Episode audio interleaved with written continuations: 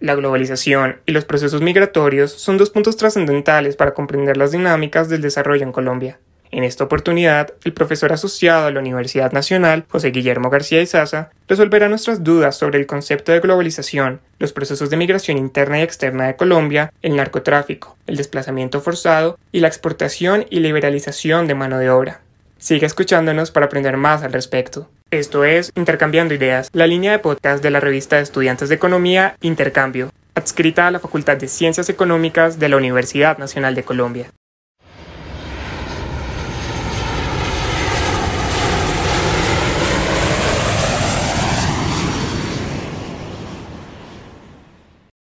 José Guillermo es economista de la Universidad Nacional, con título de pregrado en Comercio Internacional de la Universidad José Tadeo Lozano, especialización en Desarrollo Económico del Instituto de Estudio per lo Sviluppo Económico, maestría en Estudios Avanzados en Economía del Desarrollo de la Université de Paris 1 y doctorado en Ciencias Económicas de la Université de Picardie-Jules Verne. Bienvenido, profesor José Guillermo. Muchas gracias por aceptar nuestra invitación. La primera pregunta que tenemos planteada es, ¿qué podemos entender por globalización? Estamos viviendo un proceso de globalización actualmente. ¿Cómo se ha situado Colombia en este proceso?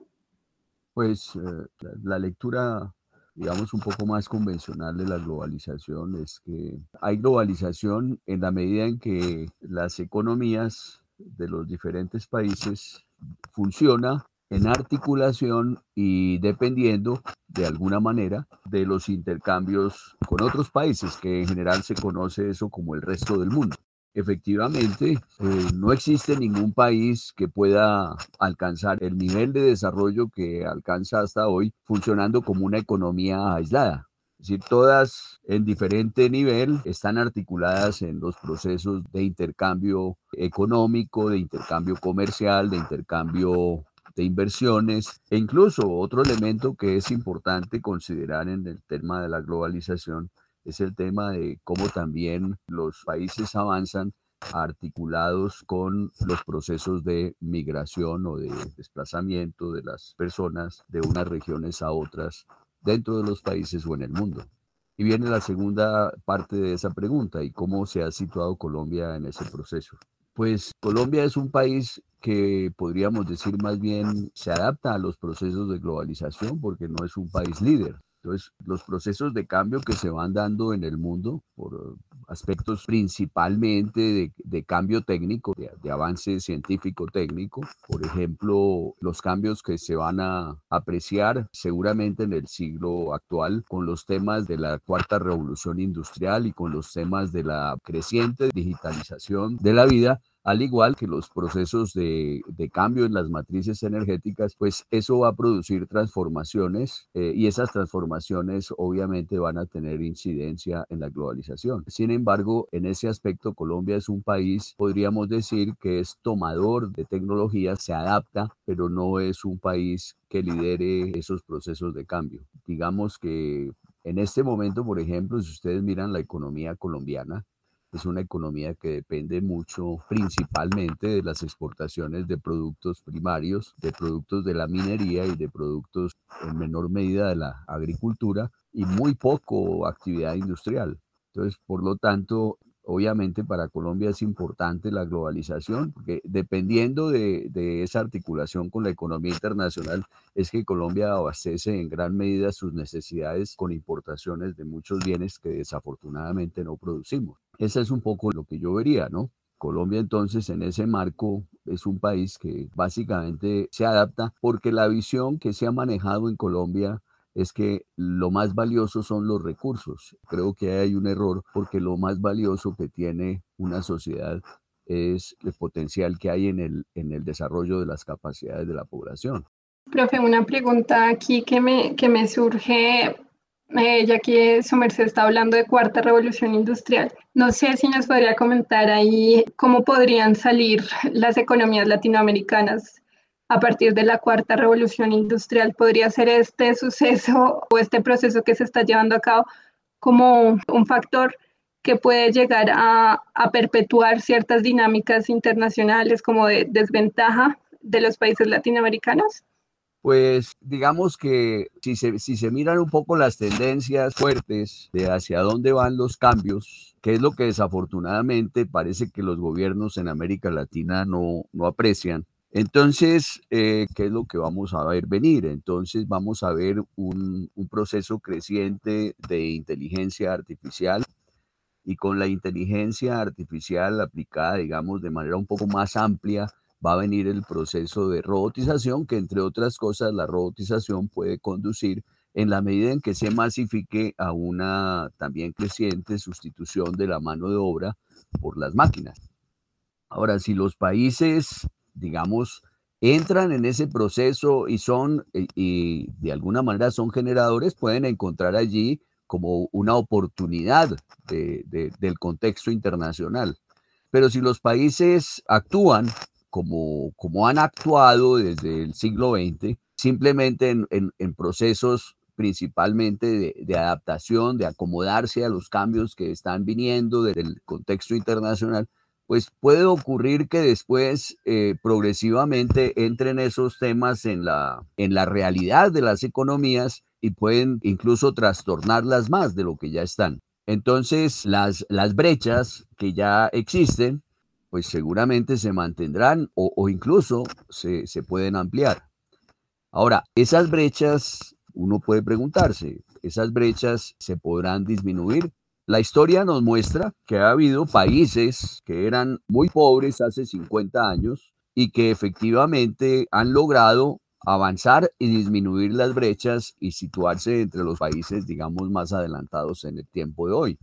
Eso muestra que efectivamente es factible. Pero ¿por qué lograron eso? Porque yo diría que un elemento muy importante al cual le dieron una gran prioridad fue entender que su desarrollo no dependía tanto de la naturaleza o de los bienes que hay en la naturaleza. Obviamente siempre se utilizarán esos bienes, por supuesto, pero el desarrollo no, no se construye solamente a partir de esos bienes, se construye a partir de las capacidades que se generan en la sociedad y en la población en general. Gracias, profe. Em, bueno, entonces ya ahí teniendo en consideración como estas dinámicas a las cuales se, se enfrentan los países como de periferia, si, si puede caber el término. Entonces le quisiera preguntar, profe, ya adentrándonos un poco más también al, al tema de, del trabajo, si, digamos, a consecuencia de la globalización se podría hablar de una nueva división internacional del trabajo, podríamos ver eso, y también cómo pues, estos países de periferia eh, configuran su capacidad laboral ante las dinámicas de los países de centro. Bueno, pues en realidad la división internacional del trabajo, si la miramos desde la perspectiva, por ejemplo, de, los países de América Latina, particularmente de Sudamérica, pues encontramos que la forma de integrarse a la economía internacional prácticamente se están, decir, los países de Sudamérica, si vamos a ver el patrón de exportaciones que tienen los distintos países, que encontramos que principalmente son bienes de, la minería, los conocidos commodities o bienes agrícolas. América Latina se, se quedó en esa característica estructural, que obviamente en la medida en que en el mundo crezca la población pueden tener algún lugar, pero en relación con las dinámicas, eh, digamos, más avanzadas de la ciencia, de la tecnología y del cambio técnico, pues América Latina incorpora las tecnologías, pero siempre eh, como lo, lo, decía anteriormente, un poco de forma adaptativa, acomodándose, o sea, simplemente eh, incorporando las tecnologías y permitiendo que ellas generen, digamos, en los países las transformaciones a través de las tecnologías se, se puedan presentar. Ahora, ahí el problema es que hay que tener en cuenta que ciertamente uno encuentra que hay algunos profesionales, algunos técnicos que en los países eh, digamos, en los países de la región, logran tener, digamos, algunas oportunidades de acercarse a los estándares de formación en los países más avanzados y obviamente se acercan a la frontera técnica. Sin embargo, eh, cuando regresan a nuestros países, muchos de esos profesionales no encuentran qué hacer porque el conocimiento que tienen está asociado a las tecnologías más avanzadas que incluso en nuestros países no han llegado de forma profunda. Entonces, por eso ocurre que muchos de esos profesionales y técnicos que tienen esas posibilidades, pues no les queda otra, otra opción o otra alternativa que seguir desarrollando su, su actividad laboral o profesional en los países donde tuvieron e, esos campos de formación. Pero desde el punto de vista general, desde el punto de vista de la formación de capacidades, yo particularmente veo que en nuestros países hay talento, pero las estructuras de educación y las estructuras de producción no crean los escenarios adecuados para aprovechar el potencial que podría desarrollar ese talento. Entonces, uno encuentra técnicos en muchas áreas muy buenos, pero el sistema como conjunto tiene problemas por falta de, una visión estratégica, diría yo, para plantear justamente los escenarios de transformación y de desarrollo productivo que requieren los países. Entonces, desde ese punto de vista, por eso es que yo señalaba, las brechas de desarrollo son principalmente brechas de productividad. Pues las brechas de desarrollo, si no se reducen, es porque los países no logran desarrollar los procesos de aprendizaje, ¿no? Para fortalecer sus capacidades en términos de avances en la productividad. Y entonces permanece la brecha y el rezago, digamos, en términos de la productividad en comparación con los países que efectivamente ustedes denominan países del centro. Ahora, ese es un rasgo que ha venido presentándose en América Latina y particularmente en Colombia. Eh, listo. Asociando un poco más el tema a, Colombia, nuestro país, ¿cómo ha sido el proceso de migración interna en el país y qué factores lo han impulsado? Además, eh, el desarrollo de la globalización vivido en el país se ha visto afectado por esta modalidad de migración? De ser así, ¿en qué forma? Esa, esa pregunta me parece muy conveniente, especialmente para la gente joven de ahora, ¿no? Porque hoy, hoy no parece tan fuerte ese proceso como lo fue en el siglo XX. Normalmente todos los países, eh, digamos, en la medida en que, en que entran en una lógica o en una dinámica de modernización, ¿cierto? de modernización productiva, de transformación eh, de actividades, normalmente eh, conocen procesos de migración. Normalmente, eh, si ustedes miran el siglo XVIII y XIX, la población, la mayor parte de la población habitaba principalmente en las zonas rurales. Lo que hizo justamente el desarrollo moderno con la industrialización fue que creó un escenario que permitía, por un lado, que la población se liberara del trabajo en, el mundo rural. ¿Por qué? Permitía que aumentara la productividad en el campo y entonces con menos población se podría aumentar la producción de los bienes agrícolas que eran necesarios para la subsistencia. Eso permite entonces que haya población que se pueda desplazar hacia otras actividades que van a desarrollarse principalmente en los centros urbanos, que son en la etapa principalmente de la segunda mitad del siglo XIX y la primera mitad del siglo XX, van a ser actividades industriales y después de la Segunda Guerra Mundial y especialmente de los 30 años, digamos, dorados posteriores a la posguerra, después de ese periodo, las, los centros urbanos van a caracterizarse un poco más por el peso de los servicios y un poco menos por el peso de la industria, porque la industria en los centros urbanos empieza a tener problemas de eficiencia y entonces la industria se tiende a desplazar hacia los grandes corredores, digamos, viales. Así ocurre entonces que la migración interna normalmente ocurre en un país, eh, digamos, de referencia, que presente una característica que más o menos se aprecia en muchos otros, es que la población inicialmente estaba en las zonas, zonas rurales, en la medida en que la modernización ocurre en la agricultura y empieza a desarrollarse los procesos de acumulación económica de capital, entonces eh, vamos a ver una tendencia a una transición demográfica donde la población se desplaza de, actividades y, y, de zonas de producción de baja productividad hacia actividades y zonas de producción donde la productividad es más alta principalmente en los centros urbanos. Eso hace que entonces haya crecido, como se puede apreciar, el crecimiento, eh, perdón, la población en los centros urbanos. Entonces, hoy en, los países, digamos, eh, más desarrollados y en los países incluso en desarrollo como el nuestro, la mayor parte de la población ya habita en los centros urbanos. Esa migración se desarrolló, podríamos decir, inicialmente en, una lógica económica o en clave económica. ¿Cuál es? Simplemente la, población se desplaza de actividades, eh, digamos, muy artesanales, muy de baja productividad, a actividades donde puede aumentar la productividad y vía aumento de la productividad mejora el ingreso. Entonces, normalmente, eh, eh, digamos, esa es una tendencia que uno podría decir ocurre de manera bastante generalizada en muchos países en el mundo. En el caso nuestro tenemos otro problema y es que además de la clave económica, de la lógica económica, eh, es que la lógica económica toma un aspecto que es muy, muy complicado, que es el problema de, un factor de globalización que funciona en nuestra economía, que es la economía de la droga.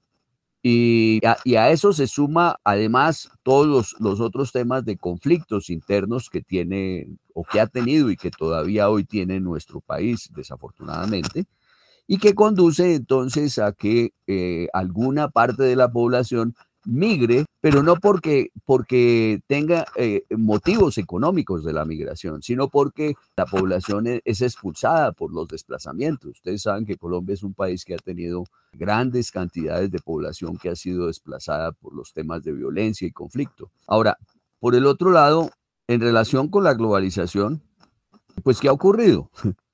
Pues yo, yo les puedo comentar. Entonces, el problema es que cuando la población migra, de las zonas rurales a los centros urbanos, normalmente migra buscando como encontrar un poco más de oportunidad. Y, efectivamente, e, en algunos casos uno puede decir que la población logra avanzar algo, pero no es que logre un gran progreso, en realidad ¿Y por qué no logra un gran progreso? Por la falta de desarrollo económico de nuestras economías, por la falta de desarrollo de actividades productivas. Entonces, ustedes por eso encuentran que haya tanta cantidad de población en los centros urbanos del país que vive de la economía que conocemos como economía informal. Eh, la economía informal es, es una economía que no es ni, ni completamente tradicional, pero tampoco es una economía completamente moderna. Es una economía que usualmente se conoce como de subsistencia o de rebusque. Entonces, algunas personas encuentran oportunidades, pero también asociado al tema de globalización, cuando, cuando la economía está en una gran crisis, por ejemplo, que no genera muchas oportunidades, ¿cierto? Porque lo, lo más importante sería que la economía generara ella misma la capacidad de oportunidades laborales para la población. Entonces, eh, en esa circunstancia, pues, ¿qué ocurre? Si llegando a las ciudades no hay muchas oportunidades, ¿a qué algunos de aquellos que, tiene, que tendrían la oportunidad de hacerlo, pues buscan salir del país?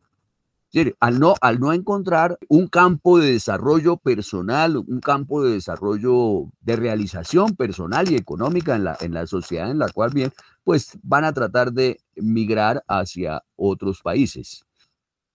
Si ustedes lo miran, por ejemplo, en, el siglo XX, en los años 70 eh, y 80, uno de los países de migración era Venezuela, porque Venezuela se presentaba como un país muy rico por el petróleo, y efectivamente en Venezuela se apreciaba, digamos, eh, unas infraestructuras que los gobernantes colombianos no tenían la osadía y se pensaba que Colombia no tenía la capacidad económica de construir. Entonces eh, en Venezuela se veían unas infraestructuras, se veía progreso, digamos, la quimera del oro era esa. Entonces muchos colombianos fueron a Venezuela, pero posteriormente, a finales del siglo XX, cuando, cuando llegaron la apertura y la crisis que, se generó, crisis del año 96 al 99, ¿cierto? La crisis económica que tuvo el país en esos años, donde creció el desempleo, etcétera. Todo eso presionó a que una parte importante de población, incluso de profesionales, emigrara a otras regiones en el mundo, hacia Estados Unidos, hacia Europa principalmente.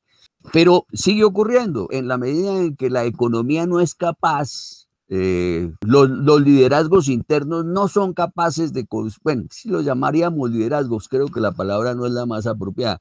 Los que tienen los controles, los que podrían por las decisiones orientar un desarrollo diferente, sin embargo, como no, no se hace, entonces eh, la economía funciona en una inercia muy elemental y esa inercia no es capaz de generar las oportunidades para grandes sectores de población. Y por esa razón, entonces, Colombia sigue siendo un país que genera, digamos, cantidades importantes de migración, todo el mundo. Porque ya las migraciones, ustedes ven, los colombianos están en, todas las regiones del mundo. pues donde haya, digamos, condiciones de desarrollo un poco superiores, allá hay colombianos buscando las oportunidades que no encuentran en su país por la falta, digamos, de una política que, que sea capaz de generar el desarrollo productivo y que sea capaz de generar el empleo, que sea capaz de generar los procesos académicos de formación para la población. Bueno, profe, perfecto, muchas gracias. Y ya que entramos como en el tema de, de los procesos de migración, eh, pues, y como ya su merced dijo, Colombia ha sido históricamente pues un país de migración, ¿no? Entonces esto podemos verlo en ciertas olas migratorias que han habido hacia Venezuela, hacia Estados Unidos, actualmente hacia España. En este sentido, pues quisiéramos preguntarles si es posible considerar a Colombia como, como exportador de mano de obra y pues si es así, ¿qué significa esto para el país? Bueno, a, mí me parece que la pregunta es muy adecuada y la respuesta básicamente sería sí. Colombia es un país exportador de mano de obra y eso es lo desafortunado, que en Colombia, digamos, nuestra economía no genere el escenario adecuado para que la población pueda pensar y, proyectar su futuro dentro del mismo país. Efectivamente, entonces el resultado es que la población termina una parte, por supuesto, una parte, termina eh, entrando en ese flujo de migración. Y efectivamente Colombia es un exportador de mano de obra. ¿Qué significa? Bueno, yo lo voy a poner en términos un poco fuertes, si ustedes me permiten, ¿cierto? Colombia podría exportar productos generando empleo para la población en Colombia. Pero eso necesita, obviamente, decisiones que tengan un poco de más de determinación y de osadía para crear más desarrollo industrial, para crear más actividad económica, para generar más empresas y, y, con eso generar las oportunidades laborales para la población. Sería muchísimo mejor que las familias y los jóvenes en Colombia tuvieran oportunidades en el país porque hay el desarrollo productivo que genera esas oportunidades.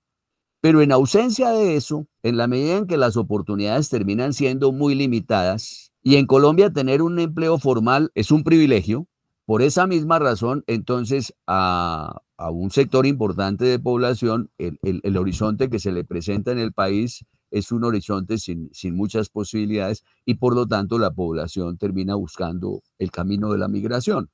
A mí me parece que lo mejor que hacen algunos países, por ejemplo, en, en, Europa o en el Asia, es que ellos, en vez de exportar a su, a su población, exportan son los productos que produce la población. En Colombia, yo diría, es lamentable que por no desarrollar las capacidades para que se produzcan productos y que Colombia exporte y desarrolle productos, tenga que exportar a la mano de obra. Y claro, ¿qué significa eso para el país? Pues si ustedes miran la balanza de pagos, hay un componente en la cuenta corriente. Ese componente es la cuenta de transferencias. En la cuenta de transferencias ustedes van a observar que Colombia recibe por concepto de remesas muchos recursos. O sea, ¿qué quiere decir? Que la exportación, que la población que sale del país, porque esa población es generosa, normalmente ellos salen a buscar las oportunidades, pero no para progresar ellos allá solos, sino que en la medida en que logran algún progreso, muchos de ellos transfieren los recursos a sus familias en Colombia y los transfieren a través justamente de esa cuenta de transferencias en un componente que se conoce como remesas. Entonces hacen las remesas para ayudar a sus hijos a estudiar. Entonces a veces las familias se dislocan porque el padre o la madre van a, qué sé yo, a España o a Inglaterra o a Australia, pero la familia se, se tiene que romper para que el padre o la madre vayan a trabajar allá y manden las remesas para que los hijos puedan tener una adecuada calidad de vida y puedan tener las oportunidades de educación, etcétera. Pues eh, eh, eso explica el, el, el peso importante que representa esa cuenta de, remesas en, los ingresos de la cuenta corriente. Que si ustedes miran en contraste con las, con las exportaciones y la balanza comercial es deficitaria. Entonces, las remesas ayudan a compensar el déficit comercial. Entonces, el déficit de la falta de desarrollo productivo que no ha tenido el país se compensa justamente con los ingresos que aportan las personas que han migrado a trabajar en otras regiones del mundo. Esa es un poco la situación. Entonces observen que no solamente eh, juegan un papel para ayudar a estabilizar las familias, para dar a, a, que tengan estabilidad económica, a pesar de que la familia se ha debido fracturar o dislocar, ¿no? Por el otro lado, ayudan a la estabilidad macroeconómica del país, porque hacen que el déficit de la cuenta corriente sea menor. Réstenle las remesas al saldo de cuenta corriente y ustedes van a ver entonces un déficit muchísimo más grande. Entonces, el, el, el, papel que cumplen sin saberlo, porque las personas que migran no, no ven el, aspecto macroeconómico. Ellos solamente están viendo la economía familiar, las oportunidades, cómo mejorar el escenario para las familias. Listo, profe. De hecho, de hecho, si bien Colombia ha sido un país de migración, de migración, estas migraciones nunca han sido fáciles, ¿no? Nunca, por ejemplo, pues no se han visto de forma buena o positiva para muchos países que son receptores de migrantes pues provenientes de Latinoamérica. Incluso ahorita lo vemos en España, los migrantes pues de, eh, de África. Entonces, pues realmente las políticas migratorias siempre han sido un poco cerradas. Sin embargo, hemos visto también como desde los 80 que viene pues políticas más de apertura, de, de integración, bueno, temas, ¿no? Liberalización, como lo podemos denominar. Entonces, le quisiéramos preguntar por qué no se ha dado una liberalización de la mano de obra a nivel internacional, que es lo que imposibilita que no, no podamos hacer esto. Sí, esa pregunta es eh, pues yo creo que muy eh, también oportuna, digamos, en, esta problemática, porque para que ocurra la globalización, los países tienen que estar dispuestos al intercambio. Es decir, los países tienen que estar abiertos a establecer esa relación. Entonces, lo que hubo con la liberalización de los años 90 principalmente, por ejemplo, en América Latina, lo que hubo con esa liberalización fue que se liberalizó el intercambio de bienes, o sea, se, se eliminaron muchos obstáculos para el comercio exterior de bienes y se liberalizaron también, se eliminaron muchas restricciones que antes existían para los flujos de inversión y de capital. Es decir, la liberalización fue para los bienes, para las mercancías, y la liberalización fue para el capital pero esa liberalización no se da de la misma manera en relación con la mano de obra. Efectivamente, ¿por qué? Porque si se diera esa liberalización con relación a la mano de obra, pues las migraciones crecerían muchísimo más hacia Estados Unidos y hacia Europa. Es decir, si esos países levantaran las, las restricciones que tienen para las migraciones, pues llegarían mayor cantidad de población buscando justamente el progreso en esos países que, entre otras cosas, en, cierta medida ese progreso no existe en los países de donde, de donde viene la población de migración, es decir, que son los países africanos o los países eh, eh, latinoamericanos. Entonces, digamos, en esa circunstancia, lo que hay a nivel internacional, ustedes lo pueden ver, es lo que podríamos llamar como una migración y una es decir, los flujos de mano de obra son regulados, no hay una liberalización para esos flujos. Y son regulados, entonces podríamos hablar que en relación con la mano de obra, la globalización, la apertura es muy restringida. Y se permiten los flujos de mano de obra de manera selectiva, atrayendo mano de obra o mejor, recibiendo, a veces atrayendo y a veces recibiendo mano de obra que pueda ser generadora de valor. Les voy a poner una ilustración. El caso de un, de un futbolista de estos bien sobresaliente, de un futbolista con buen talento y, que sea un muy buen jugador en la, en, la, en la cancha de juego, por ejemplo. Entonces, ustedes van a ver que a ese futbolista no le ponen ninguna restricción en, en Europa o en Estados Unidos, porque él con ese talento genera mucho valor. Entonces, ustedes por eso ven eh, los colombianos, los jugadores de fútbol o, incluso los ciclistas desarrollando su actividad profesional en esos países. ¿Por qué? Porque son sobresalientes, digamos, porque son sobresalientes en esa actividad. Pero no solamente diríamos que habría esa, eh, aceptan, digamos, esa migración selectiva, no solamente en, en, relación con el deporte, sino con otras actividades. Por eso, para un profesional del común, para un profesional promedio, digamos, la migración resulta mucho más difícil, porque él posiblemente puede ser generador de valor en una actividad económica, con su productividad, etcétera pero la probabilidad de que, de, que, de que lo reciban va a ser más difícil, entonces va a tener muchas más restricciones. Y imagínense ustedes una persona que no tenga calificación, una persona que sería simplemente tiene su existencia, que es lo que le pasa desafortunadamente a muchos de la población de África que trata de emigrar hacia Europa ellos no, no han tenido, digamos, incluso a veces una educación básica mínima, pero van a Europa es buscando oportunidades porque en los países de donde vienen las condiciones de, de actividad económica son muy bajas, la pobreza es muy alta y entonces son procesos de, uno podría decir, desesperados de la población, buscando mejorar las oportunidades. Entonces, a ese respecto, efectivamente, no hay liberalización de la mano de obra en el marco, digamos, de la globalización. Entonces, fíjense, cuando se hacen acuerdos de comercio, se hace, ah, los acuerdos hablan de los bienes, los acuerdos hablan de, la propiedad, entonces permiten los flujos de capital, los acuerdos hablan de incluso del, capital en términos de propiedad intelectual, entonces de las patentes, de las marcas, etcétera de todo eso. los acuerdos regulan incluso el comercio en relación con compras públicas y otros temas, pero eh, a donde no llegan los acuerdos es a crear un escenario digamos, un poco más equilibrado para el tema de los movimientos transfronterizos de población.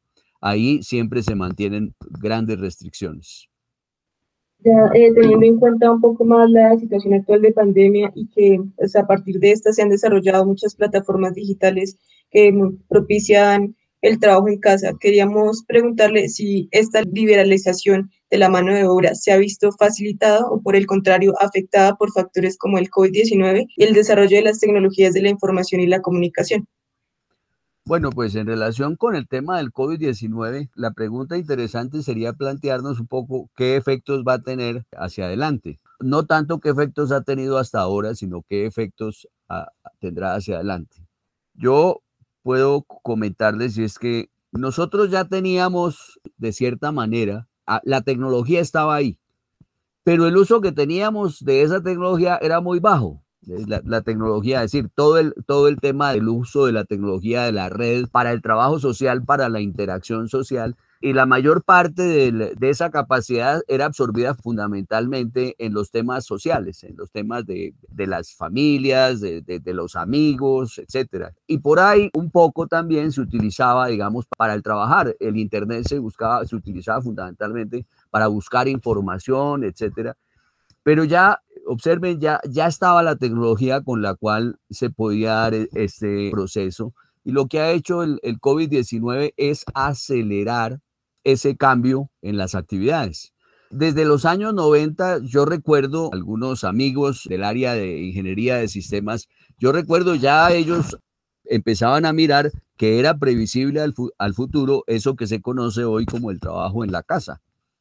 Y, ellos veían que justamente la tecnología iba en esa dirección. Sin embargo, e, ese era un tema como especializado de los ingenieros. Ese no parecía como un tema de la sociedad todavía. Lo que hizo el COVID es acelerar de forma muy fuerte eh, esa transformación. Yo creo que después de que ah, la sociedad aprenda a convivir con el COVID como una enfermedad más, que ya, que ya no aparezca como una enfermedad eh, con las características que ha tenido de pandemia, etcétera, y cuando aparezca ya como una, como una enfermedad más como la gripa, por ejemplo, en, esa misma medida, efectivamente, habrá seguramente un retorno eh, nuevamente a lo que podríamos llamar, eh, o a lo que por ahí algunos llaman la nueva normalidad. Pero en esa nueva normalidad creo que ya el trabajo desde la casa en todas aquellas actividades que se pueda desarrollar va a ser una, una actividad como más regular. Eso que quiere decir, la presión de población en términos de transporte público, en términos, puede ser un poco menor, porque va a haber una cantidad de población que puede desarrollar las actividades desde su casa a, través del uso de estas tecnologías. Ahora, ahí vendrán con la cuarta revolución industrial, con lo que se conoce como el Internet de las Cosas, ¿cierto? Y en la medida en que se logre masificar las redes más sofisticadas y con mayor capacidad para funcionamiento de los robots, muchas de las actividades humanas pueden empezar a ser eh, desarrolladas por las máquinas. De hecho, ya muchas las realizan máquinas. En la industria, por ejemplo, hay, hay industrias con altos niveles de, de, de mecanización y de robotización. Entonces, eh, yo creo que cada vez más las actividades humanas van a ser actividades de investigación, de creación, de, eh, muy ligadas, digamos, con el sector de servicios, pero esos servicios eh, también muy asociados con el avance del conocimiento, con el avance de innovaciones, con el desarrollo de la, de la actividad creativa y las artes en general. Entonces, yo, yo veo que seguramente habrá liberalización, pero también, como les decía anteriormente, selectiva. Es decir, no todo el que canta podrá ir a cantar a, qué sé yo, a Estados Unidos o Europa. No, no, sino alguien que cante y que la gente allá pague por verlo, ¿cierto? algo así como algunos de los, de los eh, artistas colombianos que, que, que, incluso ya residen en, los Estados Unidos. ¿Por qué? Porque su estilo de canto pues tiene mercado allá. Entonces, efectivamente, a, ellos no les ponen objeción. Pero si llega alguien que quiere cantar de pronto puro folclore y el, el folclore no tiene demanda, pues a ese no le dan la entrada. Por eso señalo que la globalización es selectiva y creo que eso no vaya a cambiar. ¿Por qué? Porque, porque, porque los países es decir, tratan de mantener las condiciones de desarrollo, digamos, dentro de ciertos parámetros, ¿no? Entonces, pueden aceptar alguna migración, por ejemplo, de los centroamericanos en Estados Unidos, pueden recibir alguna parte, pero no la van a recibir toda. Es decir, nunca van a levantar la compuerta para que llegue la población que quiera llegar. En la medida en que de pronto necesiten cierta mano de obra, cierta mano de obra, por ejemplo, para el trabajo agrícola, o, por ejemplo, para trabajos que, ya la población estadounidense no quiera desarrollar, trabajos un poco, ¿cómo diría yo? Como trabajos penosos o no muy agradables. Entonces, seguramente en la medida que necesiten trabajadores de esos, pues levantan, levantan la compuerta y reciben, pero, pero no va a ser algo permanente. Entonces creo que el COVID, las TICs y, y lo que se viene con, la, con, las, con las tecnologías 4.0 y con con el cambio de la matriz energética, ¿cierto? Con la transición hacia energías limpias, también va a tener efectos en, estos aspectos. Bueno, profe, eh, ya para finalizar, habíamos planteado una pregunta que giraba en torno al futuro de los procesos migratorios y la globalización. Sin embargo, usted ya dio respuesta a esto, por lo que nos parece conveniente introducir em, una pregunta más llegada al contexto colombiano y a lo que hemos venido hablando. Y es cómo Colombia puede dejar de ser un país que exporta mano de obra y cambiar esta perspectiva. A, ese respecto, Colombia tiene algo que le favorece. Es un país con una gran riqueza en términos de biodiversidad, en términos de climas, en términos de paisajes, en términos de diversidad podríamos decir, diversidad regional, diversidad cultural. Es decir, Colombia es un país que desde ese punto de vista, con tantos aspectos diversos, ¿no? Al, ser un país, eh, digamos, con, tantas características, eh, podría ser un país muy de pronto interesante eh, para, para, un componente que, que, tiende a crecer a nivel, a nivel internacional, que es el aspecto del turismo. ¿Y por qué crece el turismo? Porque crecen los ingresos de la población. Entonces, si crecen los ingresos de la población, cada vez más población puede pensar en viajar de un lugar a otro, etcétera. Bueno, hacer turismo. Entonces, por ejemplo, esa, esa sería una opción, pero para eso, ¿qué se necesita? Pues se necesita que Colombia pase la página de la violencia, por ejemplo. Es decir, si Colombia no, no logra consolidar, digamos, una paz que pueda proyectar la imagen de que Colombia es un país tranquilo, que es un país al que se puede viajar, por ejemplo, como la imagen que proyecta Costa Rica. Ustedes miren la imagen que proyecta Costa Rica, la, imagen que proyecta es de un país tranquilo, un país que tiene una gran riqueza en términos de medioambientales y, entonces las personas que tienen ese interés por los temas ambientales, pues ven en el viaje a Costa Rica un atractivo, digamos, muy interesante. Colombia podría tener allí una, una posibilidad pero, pero esa posibilidad no se da si en el país no se logra definitivamente hacer que las raíces de la paz sean sólidas, que entonces que las personas puedan pensar e incluir dentro de su visión o dentro de su agenda a Colombia como un país al cual se puede ir. una opción puede ser el turismo. Hay países en el mundo que una parte importante de su economía, no la totalidad, nunca la totalidad, pero una parte importante de su economía podría, puede ser el turismo.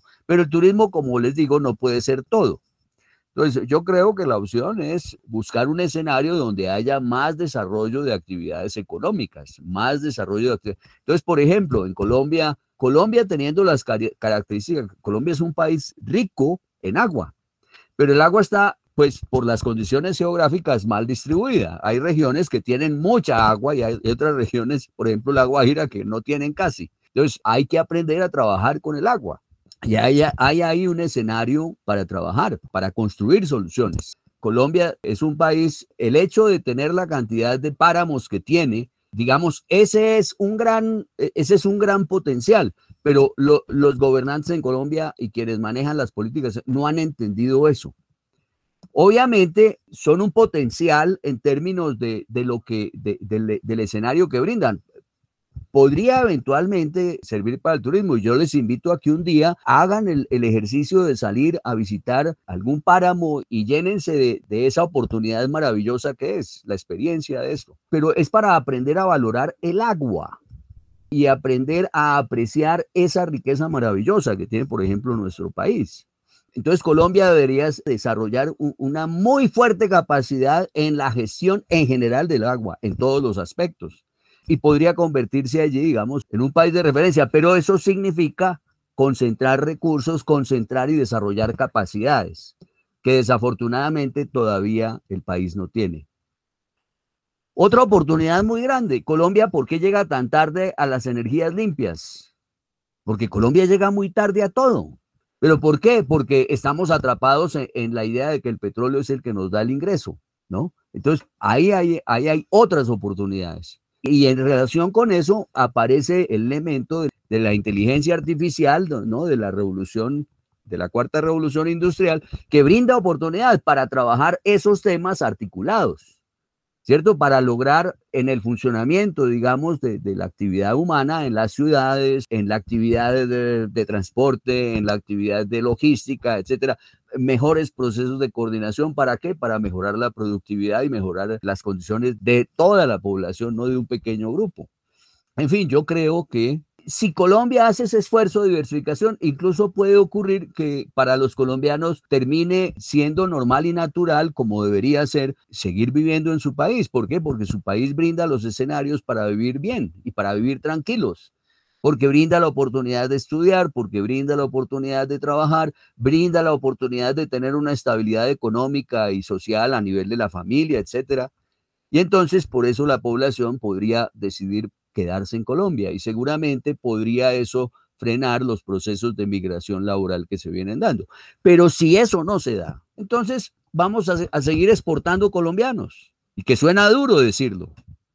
Vamos a seguir eh, creando las condiciones para que los colombianos, eh, un sector importante, eh, considere que, que como no hay oportunidades en el país, se tienen que ir a buscarlas en el resto del mundo.